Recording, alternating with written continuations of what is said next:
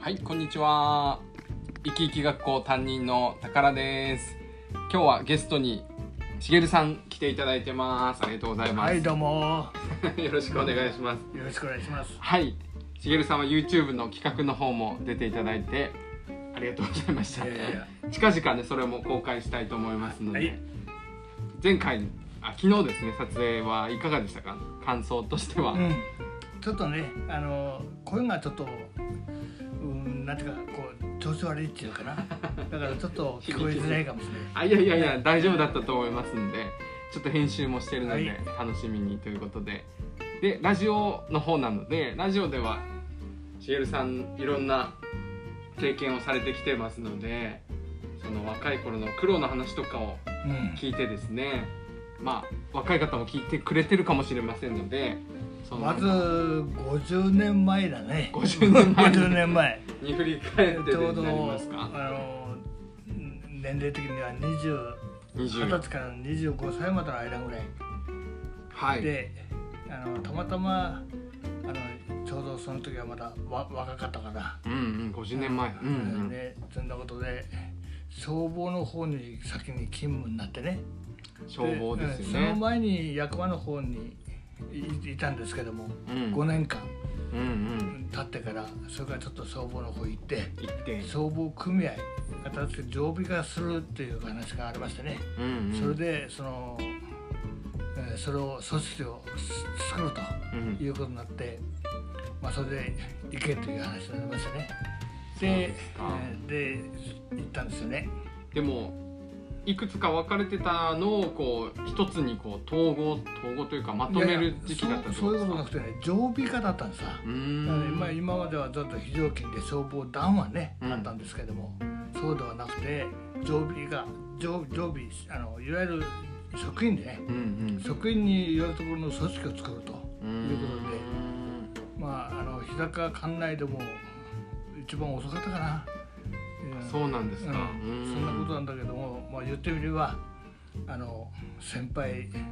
そそういう組織にね うん早く追いつけ追い越せそれこそそんなそんなこと頑張ったことがありましてねいやそここそやっぱり人と人だからそのまとめるのがね、大変だったっていうお話もありましたけどそうねうんうん一番の苦労はそのままとめるというかみんなを同じ方向に向かせるっていうところですそねうねええうんまあ、それはその方向に、まあ、向いてくれたっていうかねうんみんなで力を合わせて、はい、うんもう追いつけ追い越せ追い越せで書くことね、うんえうん組織が一番最後だと思うんですからそんなことで一生懸命みんなでやったとうんいうことがありますね。みんなでも同じ方向を向いてくれ,、うんうんくれたんですもんね、それはすごいこと私はそういうふうに思ってるんですよね。そっちの方に行った行ったと、うんうんみんなで力を合わせてね、そんなふうに行ったっていうのは本当なんとなくなんとなく記憶がありますね。いやでもしげるさんだからこうみんな向いてくれたっていう部分あると思いますけどね、まあそれもあるかもしれない。 正直言えばね。いややっぱそのあれかもしれないあれかもしれないけども、まあそれだけじゃなくてね、うん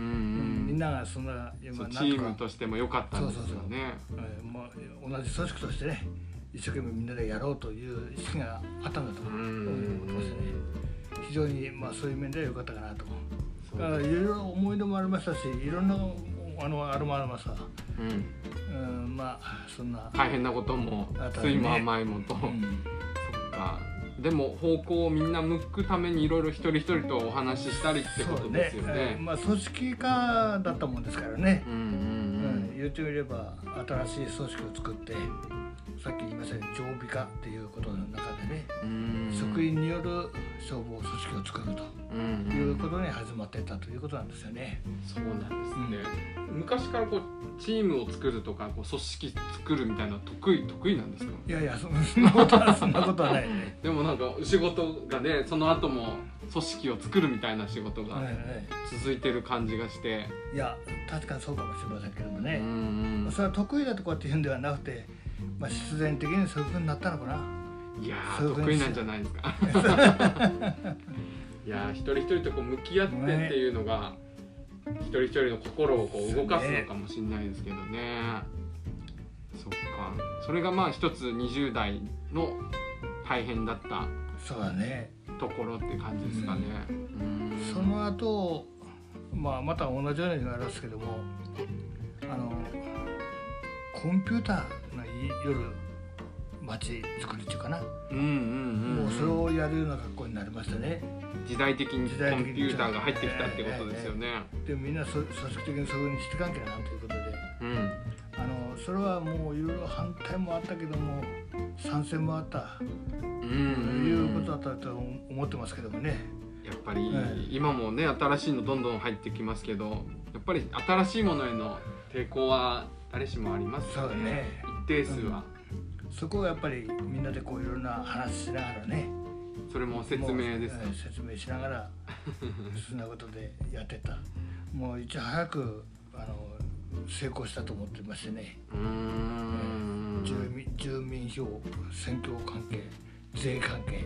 あパソコンをどんどん導入してたってことでですか福祉関係等々うんどんどんどんどん広げていきましてねあれだったけども当初はそんなことでうーん住民基本が住民登録が基本でね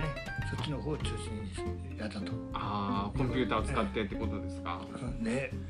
えー、やっぱりある一定数はこう反対派もいたわけですもんねまあそうでも時代だからそういうことではないんだろうけどもねやっぱりつついていけない人もいるからね。うんうんうんそこも